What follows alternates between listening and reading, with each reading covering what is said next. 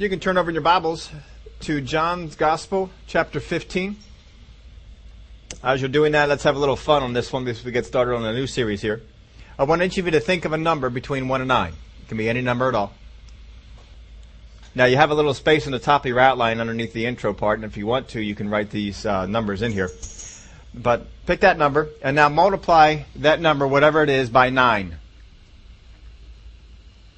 Now you should come up with two digits, whether it be 32 or 58 or whatever number it might be. I want you to add the first and second digit together.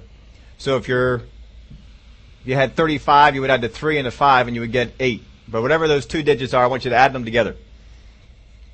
Now subtract 5. Alright, now you got a number. I want you to take that number, and if the alphabet, if the letters in the alphabet were equal to a number, say that A was equal to 1, B was equal to 2, C was equal to 3, and so forth, I want you to take the corresponding letter with your number. All right, everybody got that? All right, now think of a of a country that begins with that letter.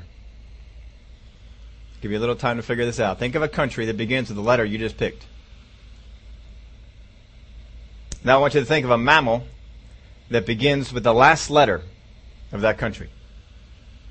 Whatever country you pick, the last letter of that country, pick a mammal that begins with that letter.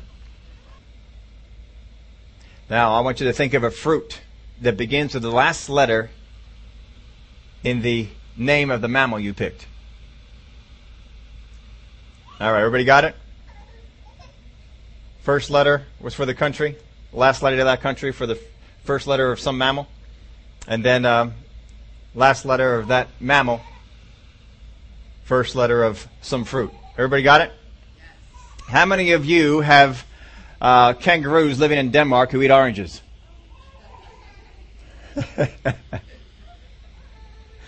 Anybody have a koala bear? Lives in Denmark and likes apples?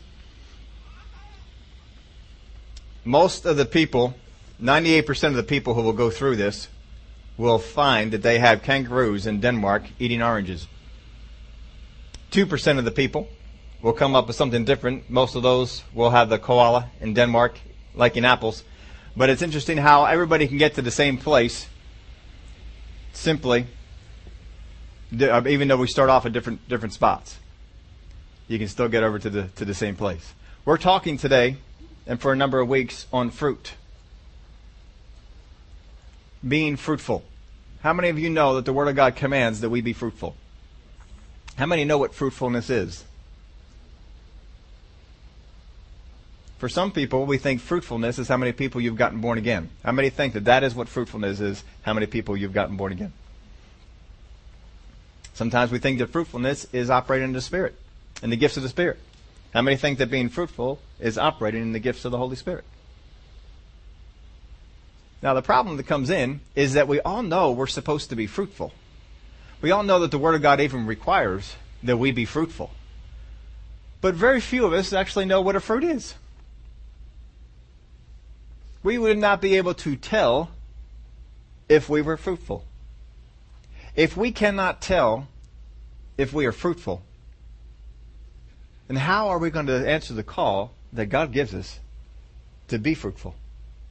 How can I tell if I'm being fruitful? What does God do with unfruitful vines and trees? Gets rid of them, right? How do you know that you're not one of those ones that's going to get being gotten rid of?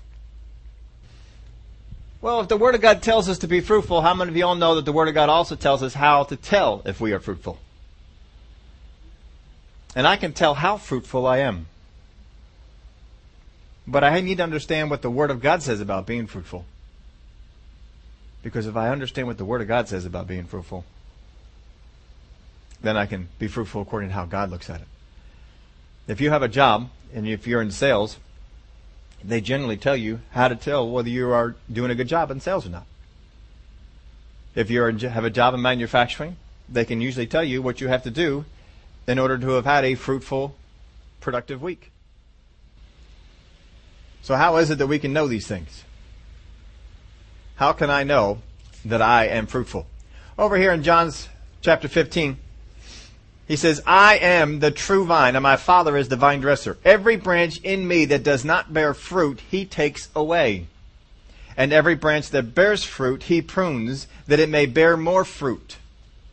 You are already clean because of the word which I have spoken to you. Abide in me, and I in you. And as the branch cannot bear fruit of itself unless it abides in the vine, neither can you unless you abide in me. So we see it's important that we bear fruit. But here he starts off and says, I am the what? True vine. Which means there must be a false vine or false vines out there somewhere. If he has to identify himself as being the true vine, then that must by default mean that there are also false vines. So why does he identify that? If I become one, if I abide with the false vine, will I produce fruit that he wants? No, he says, I am the true vine. So if we're going to produce true fruit, we must be part of the true vine. If I am part of the false vine, what fruit would I produce?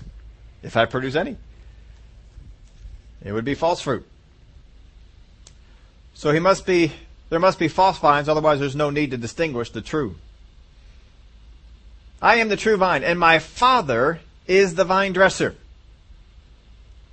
My Father is the vine dresser. Who is the vine? Jesus. Who is the vine dresser?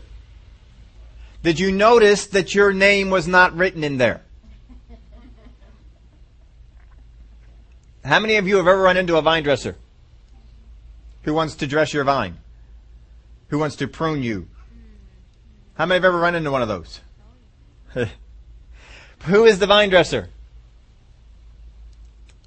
The Father. Who is the vine?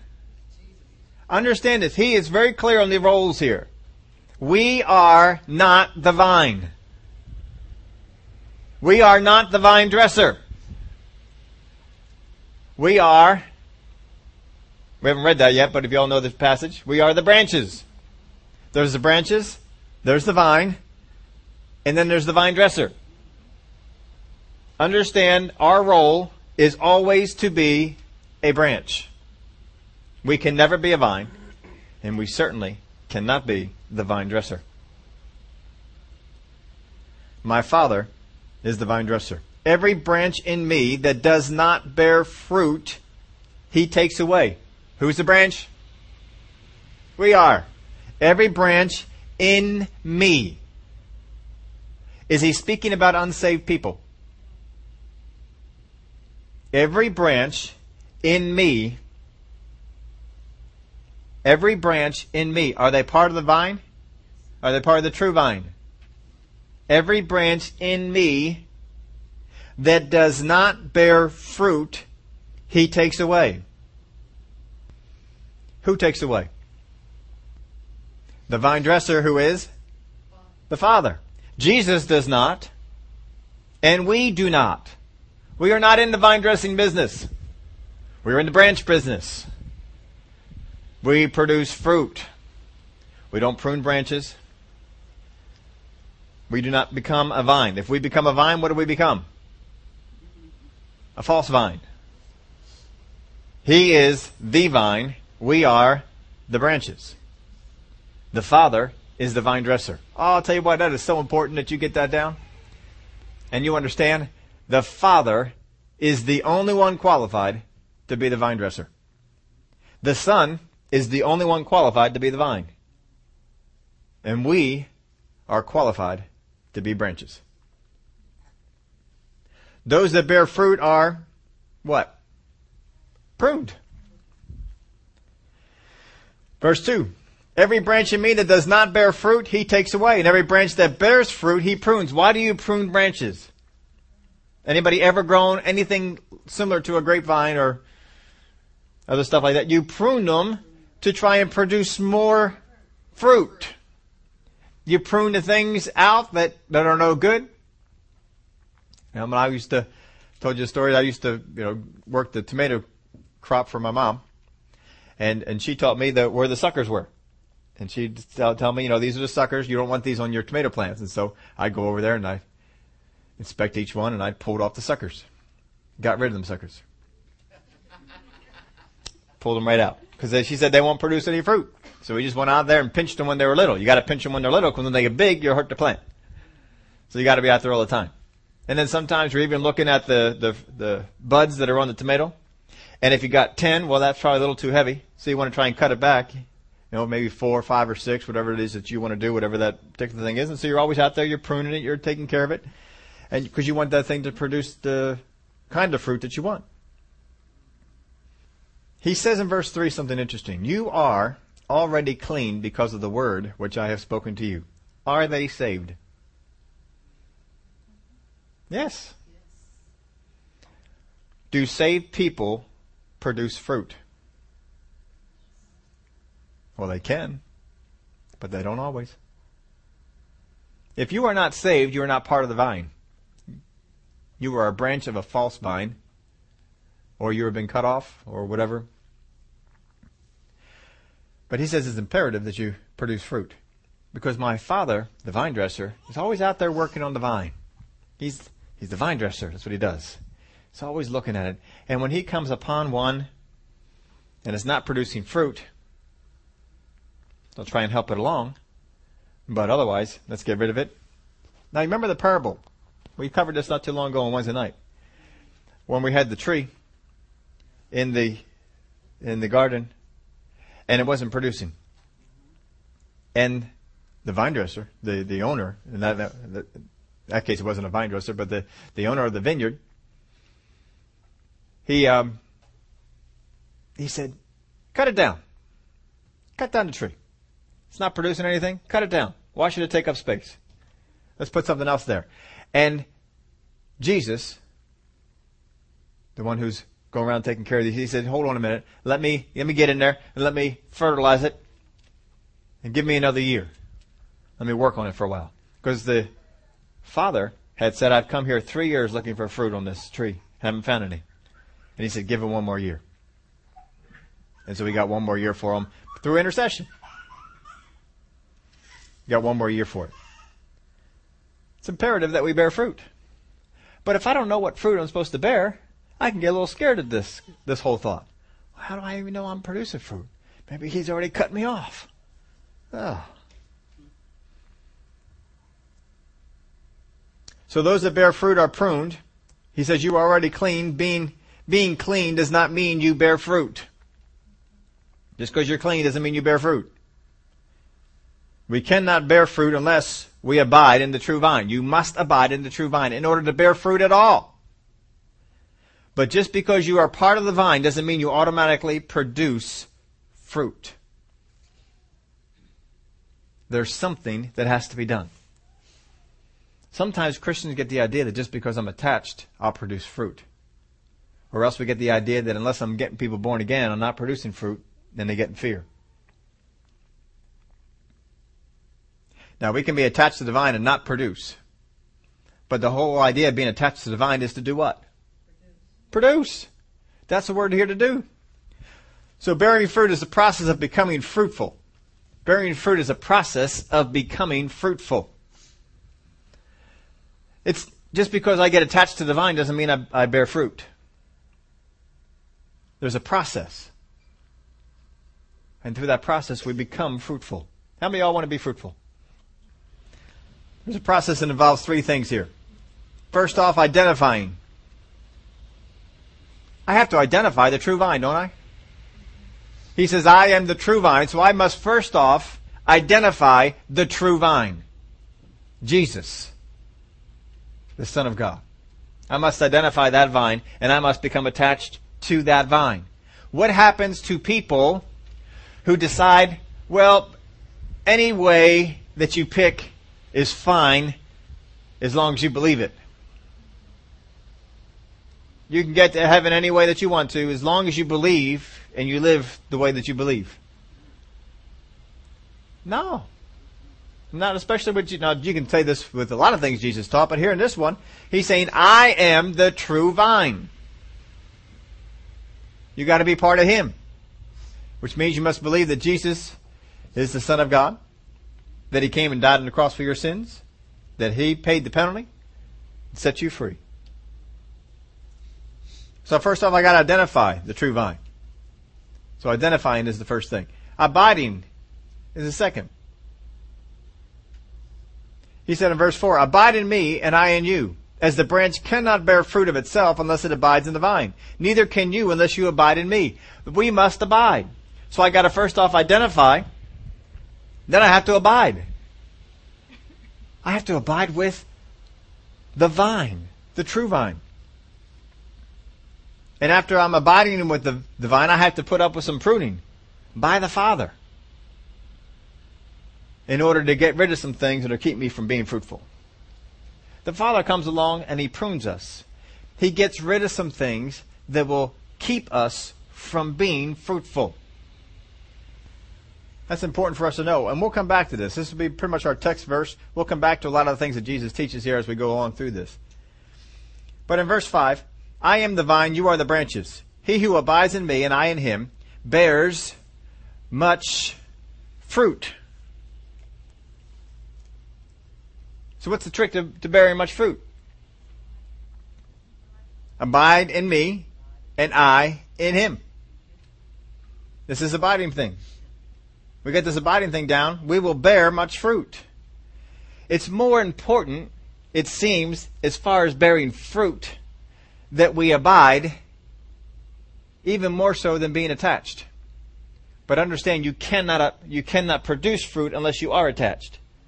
But just because you are attached doesn't mean you produce. But he says, if you abide in me and I abide in you, you'll bear much fruit. For without me you can do nothing. If anyone does not abide in me, he is cast out as a branch and is withered, and they gather them and throw them into the fire, and they are burned. If you abide in me, and my words abide in you, you will ask what you desire, and it shall be done for you. This abiding part is really big. If we're going to understand what fruitfulness is, we must understand what is abiding and how does abiding help it. Because somehow abiding is tied into being fruitful. But abiding is not just being attached. Abiding is more. Because I can be attached and still not produce fruit. So there's something about the abiding that Jesus wants us to get hold of. Because if I abide in Him and He abides in me, I will bear much fruit. It seems like it will happen. Now, as we said, don't lose sight of your role. Who is the vine? Jesus is the vine. We are the branches. The Father is the vine dresser. That is the order. That's how it is. It will not change. No matter how spiritually mature you become, no matter how fruitful you become, you will not graduate into a vine. You will not graduate into a vine dresser. You will always be a branch. Jesus will always be the vine, and the Father will always be the vine dresser. So don't lose sight of your calling. If you abide in me and my words abide in you, if you abide in me, see it's conditional. Just because I'm attached doesn't mean I abide. But if I don't abide, I won't produce fruit. So getting attached was good. You had to first off identify the true vine. Getting attached is a good thing to do. Glory to God, you're attached. But now you got to get on to abiding. If you abide in me and my words abide in you, what's he say then? Ask what you desire and it shall be done for you. Now most people like to hone in on the last part here and they want to ask what they desire and believe that it will be done for them. Oh, I desire this. Oh, I desire that. But it, he prefaces with this, if you abide in me, and if my words abide in you, see it's conditional. These things have to happen first. If you abide in me and my words abide in you, you will ask what you desire, and it shall be done for you. So don't lose sight of your role. Don't lose sight of your calling. Let him abide in you, and you abide in him, and you won't lose power in your prayer. You will gain power in your prayer. Your prayer will have power because you abide in him. So this abiding part is extremely important. How can I know if I am abiding in him? How can I know it? If I am fruitful. Right? If I'm fruitful, I'm abiding. How do I know if I'm fruitful? How can I tell if I'm fruitful? Is it important that we know what fruit is and whether I'm producing it? It sure is. Verse 8. By this my Father is glorified, that you bear much fruit. By this my Father is glorified, that you bear much fruit. By me abiding, or abiding in Him and bearing much fruit, the Father is glorified. Who is the Father? The vine, the vine dresser. If the branches on the vine produce fruit, the glory goes to the vine dresser. Doesn't that always, isn't that the way that it is? If you walk into a vineyard and the vineyard is just brimming with fruit, do you come in there and say, where did you ever get these vines? These just must be the best vines in the world. No, if you walk into a vineyard and it is brimming with fruit, what do you say? What is your secret? How do you get your vines to produce so much fruit? How, look at the branches. The branches are loaded. They are full of fruit. How did you do this? By us being fruitful, the Word of God says it brings glory to the Father, who is the vine dresser. You want to glorify the Father? Absolutely we do. By this my Father is glorified, that you bear much fruit, so you will be my disciples. So apparently even when we are abiding in Him and His words abide in us and we are producing much fruit, giving glory to Him, this also is the process of becoming His disciples. For He says, so, or in the same way, will you be disciples. So discipleship is involved in being fruitful, in abiding. So we need to see the roles of all these. As the Father loved me, I also have loved you. Abide in my love. Now, what's he been talking about? Bearing fruit, abiding, glorifying the Father. He's still talking about that, isn't he? If you, if you jump on down to uh, verse 16, you did not choose me, but I chose you and appointed you that you should go and bear fruit. He's still talking about bearing fruit, isn't he? We're still in the fruit area. As the Father loved me, I also have loved you. Abide in my love. Was he not just talking about abiding in him? So now he says, abide in my love. Do you think abiding in his love has to do with abiding in him? Does abiding in his love have to do with producing fruit?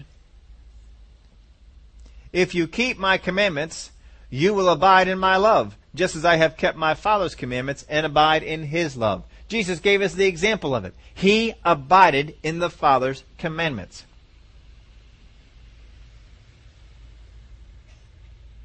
These things I have spoken to you, that my joy may remain in you, and that your joy may be full. These things I have spoken to you, that my joy may remain in you, and that your joy may be full. This is my commandment, that you love one another as I have loved you. Greater love has no one than this, than to lay down his life for his friends. You are my friends if you do whatever I command you. No longer do I call you servants, for a servant does not know what his master is doing, but I have called you friends, for all things that I have heard from my Father I have made known to you. You did not choose me, but I chose you and appointed you that you should go and bear fruit, and that your fruit should remain, that whatever you ask the Father in my name, he may give you. There he is repeating that part. These things I command you, that you love one another. So by this my Father is glorified, that you bear much fruit. Again, this is why he is the vine dresser, bringing the glory to him. So, by bearing fruit, will you be my disciples? A disciple of God is one who bears fruit. And then he goes on, he speaks of three things. He speaks first off of love. Abide in my love. He uses the example that he abided in the Father's love. Abide in my love. Read the whole verse there. As the Father loved me, I also have loved you. What does that mean? It means that the Father had a love. And the Son mimicked that love in loving you. And now he says, I want you to mimic my love for you in the same way that I mimicked, I copied, I followed after, I abided in the love of my Father. I saw the love of my Father, and I walked in that. And now you see the love that I have for you, now you walk in that. So, if the Father loved the Son, and the Son used that example of love and loved the disciples, in that chain of events, who are the disciples supposed to love in walking in that example? Should we love demons? How about plants and animals? How about the earth and all that God has created? Is that what we should love? What are we supposed to love? Others. Others. This is what Jesus commanded us in other places too. That if, if we don't have love for other people, how's the love of God in you? So the Father starts the love off. He loves the Son. The Son comes in and he loves the disciples. And the disciples are supposed to go and love others. There's the chain. That's abiding. The Father and the Son had an abiding presence with each other. The love of the Father abided in the Son. And the Son abided in the Father. And he came out and he lived in that example. So out of Jesus, we can find fruit. And the disciples, he said, now, he already told the disciples, you're all, you are all clean. You are all part of the true vine. But he, he talks about their fruitfulness as being conditional. He wants them to bear fruit. You're already part of it. How many of us are already a part of the vine, but we have to get ourselves to the place where we are abiding in Him that we become fruitful. Now, here's the thing the Father, the vine dresser, is going to prune you in such a way that you will produce fruit. So, all you need to do is yield to the vine dresser's pruning. How do you yield to it?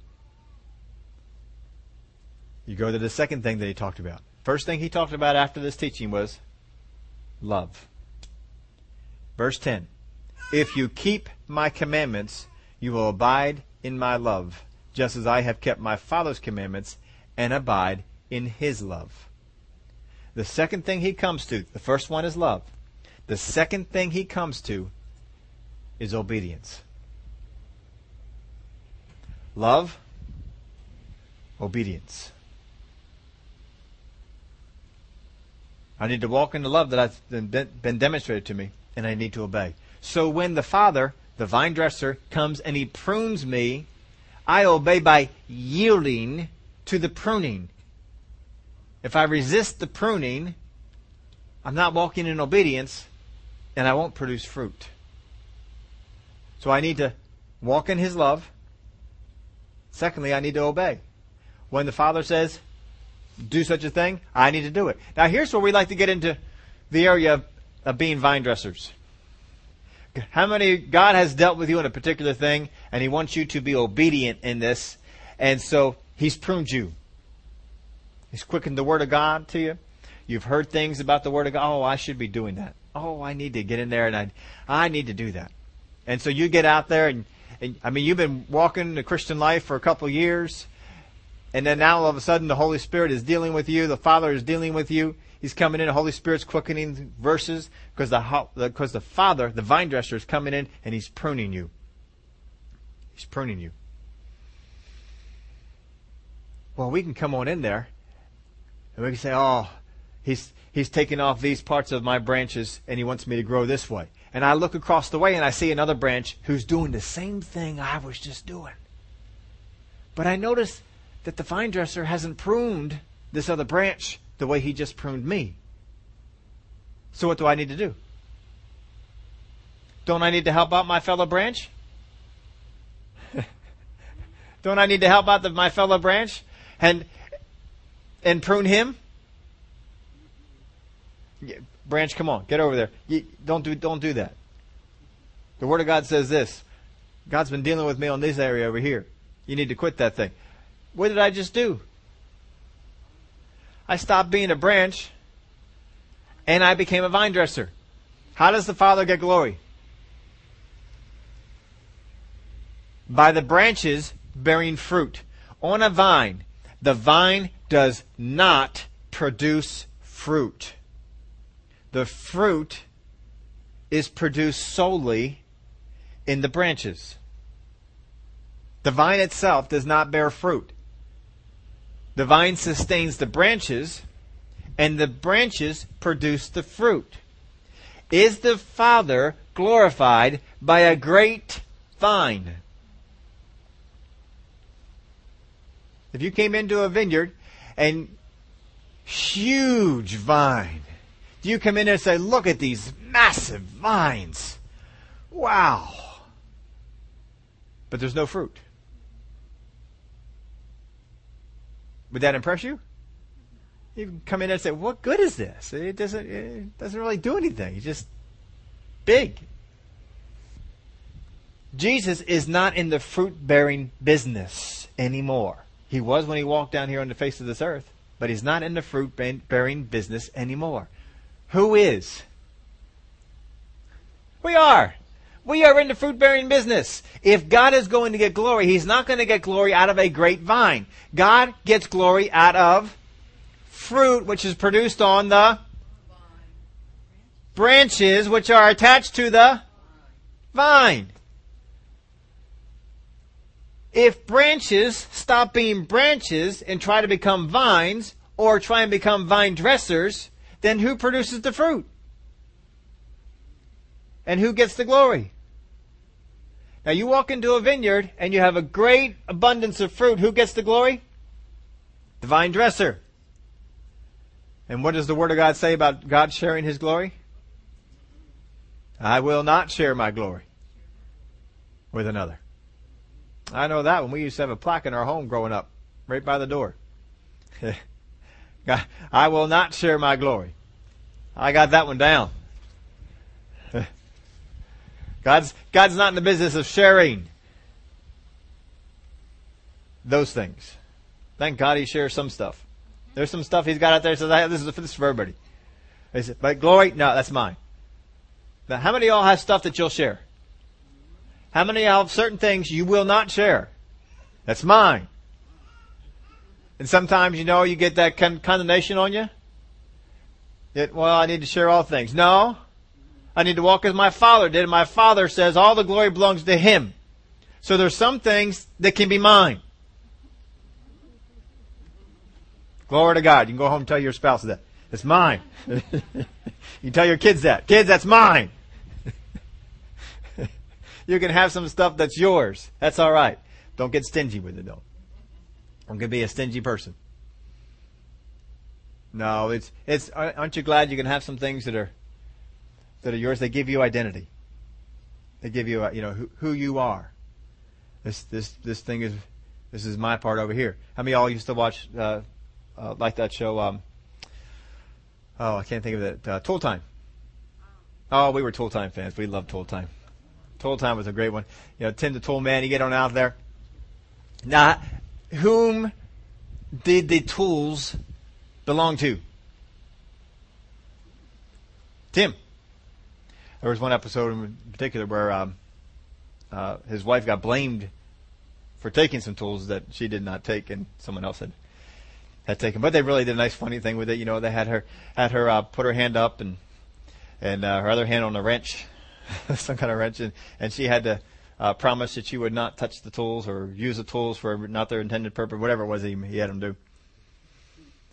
But you, you know, there's just some things that you, you're used to, that, you, that, are, that are yours. You know, if you like doing a particular thing, and no one else knows how to do that, and somebody else gets in there and uses your stuff, how many of y'all know they don't use it the way you did? And it got ruined. And my my wife went out there and and she got a uh, one of those uh, things to do one of the tools for her garden. She likes doing the gardening, doing this stuff, and she had this one tool. She had, somehow the first one got lost, and so she went out and she bought a new one, brand new one. Now that was her tool. You know, I don't touch that tool. That's her tool. She bought that. She went out. She picked it out. She got the one she wanted. She had it, and the thing disappeared. I mean, we couldn't find it. Did you? I didn't. I don't. No, I didn't see it. And we looked in everything. We looked in the shed. We looked in the garage. We looked under this. We looked in place here. We didn't know where it was. We eventually did find it. I don't even remember where it was we found it, but we eventually did find it. And but that's her tool. She bought that tool special. That's to do some things she wants to do in particular in the garden. And when that tool needs to be available, she needs to know where to get it. That's her tool. And you need to have some things that are just, it's okay, they're, they're yours. But most of the stuff we should be sharing. But God doesn't share glory. This is His. We are not called to be vine dressers because if I step into the vine dresser mode, I'm trying to steal His glory. I want to stand back and say, see all that, all that fruit in that branch? Yeah, right here. Good job I did, didn't it? Now I am not the vine dresser. And I may see a fellow brother or sister doing something that God has dealt with me on recently. But I have to remember, I'm not the vine dresser. And God waited for a couple years till he dealt with me on that thing. Maybe that branch is not ready to take on those things. Maybe it's not time just yet. But the vine dresser, he knows what he's doing. Let the vine dresser be the vine dresser. Now, the Word of God does say that if you see your brother in sin, to go and correct them, and there are some, some things that we're told to do from the Word. But we'll get into all those things, clear them all up for us. But who is the vine dresser? The Father. Who is the vine? Jesus. Who are the branches? Who bears fruit? We do. If the branches don't bear fruit, what happens? They're gone. They get cut down, they get gone. We need to be bearing fruit. There's no one else, there's no backup play, folks. You are the fruit bearers. The Father gets glory from you bearing fruit. So we need to keep on walking in that. So there's the second thing. He speaks of three things. Love. He speaks of obedience. Verse 10, if you keep my commandments, you will abide in my love, just as I have kept my Father's commandments and abide in his love. Obeying the Word of God, obeying the things that God says to do, is part of abiding in His love. Don't be sitting there saying, I'm abiding in the Father's love, but I'm not doing what He says to do. That's not abiding. These things I have spoken to you, that what? That my joy may remain in you, and that your joy may be full. That my joy may remain in you, and that your joy may be full. So here's the third thing joy. After he talks about being fruitful, abiding in the vine, that the branches bear fruit, he speaks of three things love, obedience, and joy. Which would leave me to the conclusion that when I'm operating in the love of the Father, demonstrated in the love of the Son, that I'm bearing fruit. That when I obey the will of the Father, and thus the will of the Son, I am bearing fruit. When I operate in such a way that His joy is in me, and my joy is full, I am bearing fruit. How many of you know that when you walk around with the joy of the Lord in you, coming out of your face, just leaking out all over, joy, that you are bearing fruit. How many of you know that when you love others, that you are bearing fruit? How many of you know that when you obey the Word of God, when you obey the Spirit of God, when the Spirit of God t- says, go and do this, step out here, when you obey, you are bearing fruit. Fruit, folks, is evident to all. How many of y'all like fruit? I mean, fruit's good. Fruit's even better than vegetables, isn't it? I mean, that's what they advertise now. They want to get vegetables in you, so they got that special drink that masks the vegetables with fruit. They say you don't even taste the vegetables. All you taste is the fruit. So people go out, well, I'll get my vegetables by just the fruit. I mean, fruit is good. Isn't fruit good? I like, I like fruit. Fruit is good. I've told you the story before. I think, you know, I had, when I was uh, fully into running and I was on everything on my diet, one of the diet books I picked up was one called, uh, by, uh, I can't think of his first name, but Pritikin. How many of y'all know the Pritikin diet? Well, he came up with a diet for runners. And in that diet, it was low fat, it was high protein, and lots of carbohydrates. But, I mean, it was low fat. They wanted you to drink skim milk. I never got down to drinking skim milk. I can drink skim milk now. I've been off it long enough that I can drink skim milk now, not have a problem with it. But generally, I like to drink 1%. I cannot drink whole milk anymore. Whole milk, if you give me a whole milk, I'll, I'll it'll sour my face. Be the same thing as someone used to whole milk who drinks skim milk. It's like, oh, what is that? Did it go bad or something? You know, I, I cannot drink whole milk anymore. For a while, I couldn't eat anything that was made with cream. But he had what a, in, uh, this low fat thing, they would, they just did all kinds of neat stuff. How many of y'all like cottage cheese? I am not one of you. I don't really like cottage cheese. But I was adventuresome, and they had this recipe in this book for a cheesecake made with large curd cottage cheese. But what you would do is you take the large curd cottage cheese and you'd rinse it off. And that was your base for the thing. And so you'd mix it up with that. But you sweetened the thing with concentrated apple juice. There was no sugar added in this thing outside of what was in the ap- apple juice. And there was nothing unhealthy in the thing. It was all completely healthy. There was even a blueberry topping on top. And so I made this, and it was a. I mean, I was impressed. Not with my ability to make something, because I just followed this, the, the simple recipe. That's all I had to do. It was a simple recipe. It wasn't hard. Anybody could have done it. Oh, it was easy to follow, but oh, it tasted good. So I made it. I was uh, uh, in, in another church then, and doing some things with the board, and so I, I made it for a board meeting. And it was all guys at this board meeting. And so I brought it. I didn't tell them where I got the recipe from.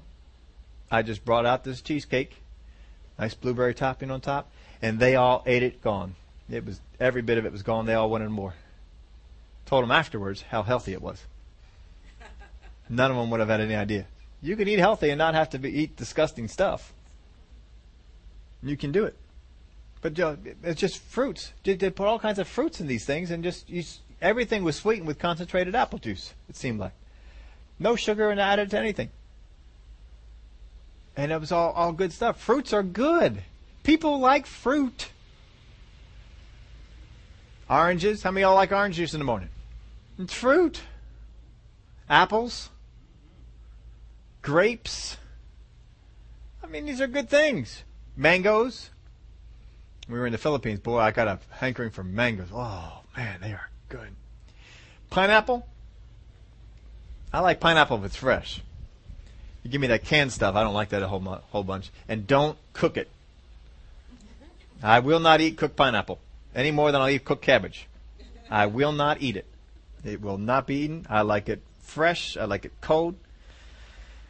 But fruits are good. People like you don't have to convince people to eat fruits usually. Kids usually like them. You know, bananas. These are all all good things. People like fruit. Folks, if we get more fruitful in the realm of the spirit, people will like us more. There's a whole lot of unfruitful vines out there, and We don't understand why the world doesn't like us. Well, Because you're attached to the vine. And when you're attached to that vine, people aren't going to like you because of the word in you. But you have that fruit on, they'll hang around because of the fruit. And that gives God glory. Love, obedience, and joy. Be joyful. Be glad. Let His joy, He says it right in there. These things I have spoken to you, that my joy may remain in you. It's not an effort on your part to stay joyful. It's His joy remaining in you. Same way it is His love remaining in you. If we let His love remain in us, if we let His joy remain in us, then we can bubble out with this and people see His love coming out of us. They see His joy coming out of us because we are attached to the vine and what comes out of the branches comes from the branch the vine dresser? What? The vine. It's from the vine. Being fruitful is not, it should not be the hard work we've made it out to be. But it does take some effort because apparently, as we showed earlier, you can be attached to the vine and not produce any fruit.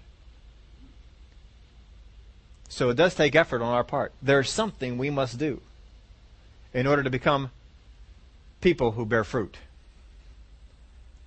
We see how important it is. He certainly speaks about that.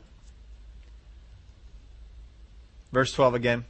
Well, let's just go on down to verse 16. We read all those. You did not choose me, but I chose you and appointed you that you should go and bear fruit. We have been appointed to bear fruit. And that your fruit should remain, that whatever you ask the Father in my name, he may give you the request we make of the Father and the fact that He answers has a whole lot to do with the fruit that we have and how that fruit remains.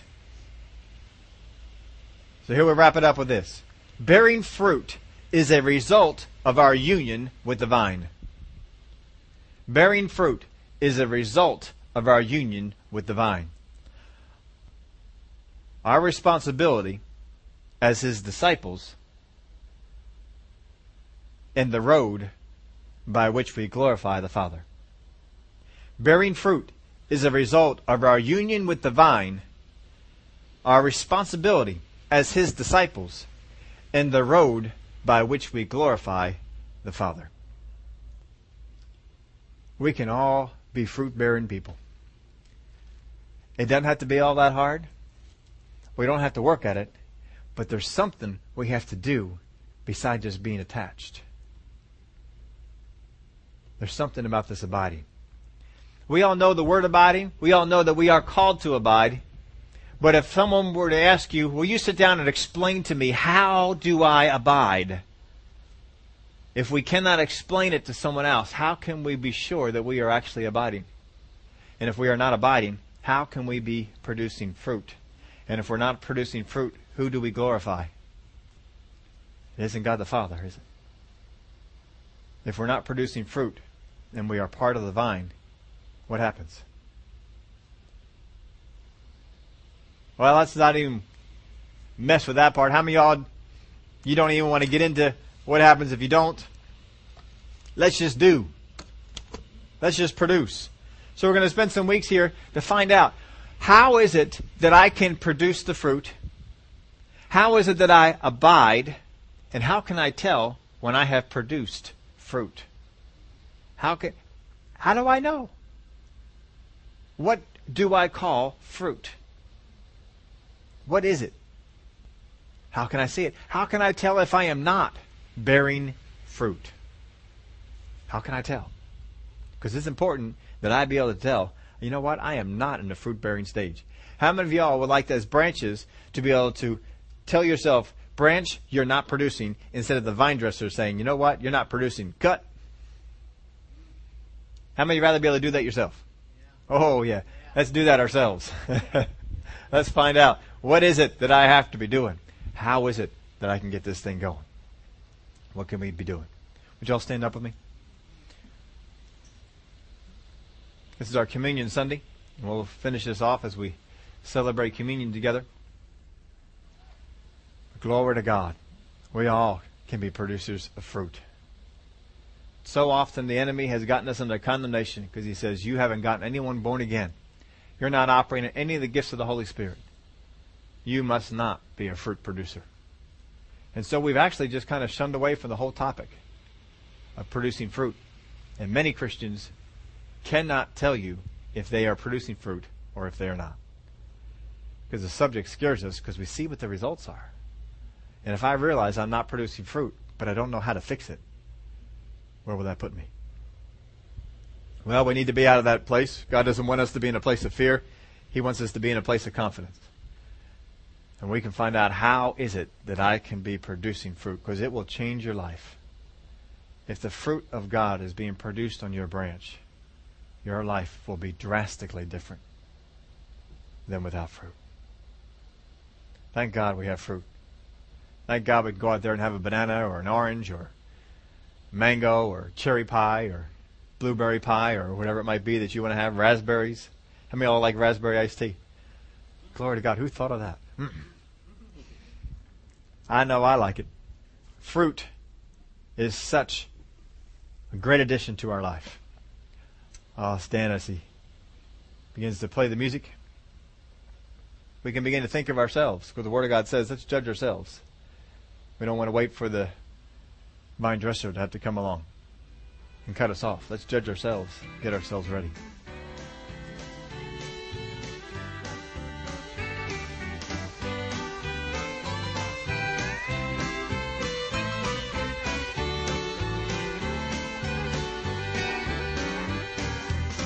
Sickness is a bond of the devil, and from every bond I am free. The cost of my healing's been remitted. Jesus paid it all at Calvary. I am the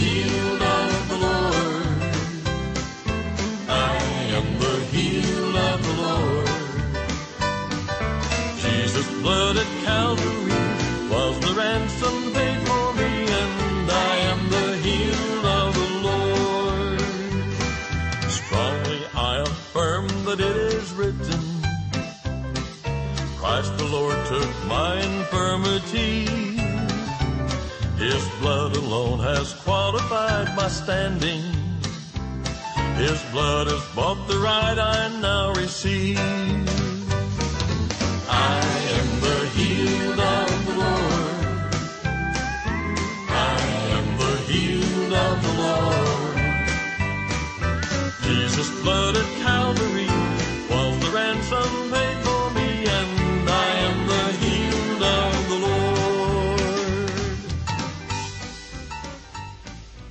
I am the healed of the Lord. That was a little different song than got than the first one I had for it, but that still works for communion, doesn't it?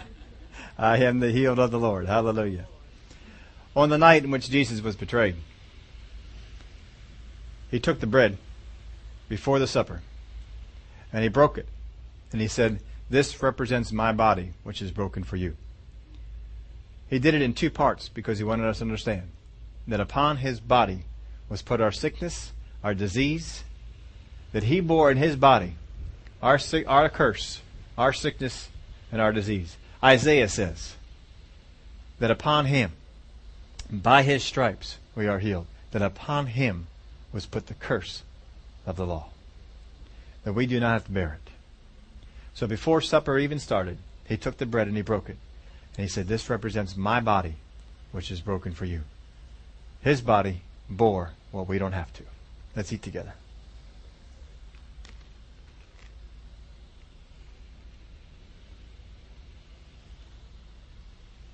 After supper, he took the cup. And he said, This represents the blood of the new covenant. The old covenant was a blood of bulls and goats and lambs and others. And it just covered up sin. But he said, This one's even better because my blood will wash away your sin. No longer just covering it up. His blood would wash us clean. We have salvation, the forgiveness of sins, through the blood of Jesus, not through his body. The Word of God tells us that his blood is sufficient. It is all that we need. We don't have to have good works. Our own, re- our own penance doesn't do anything for it. What saved us, what forgave us of our sins, was the blood of Jesus. One who walked on this earth, faced the temptations that we faced, and yet remained victorious over them.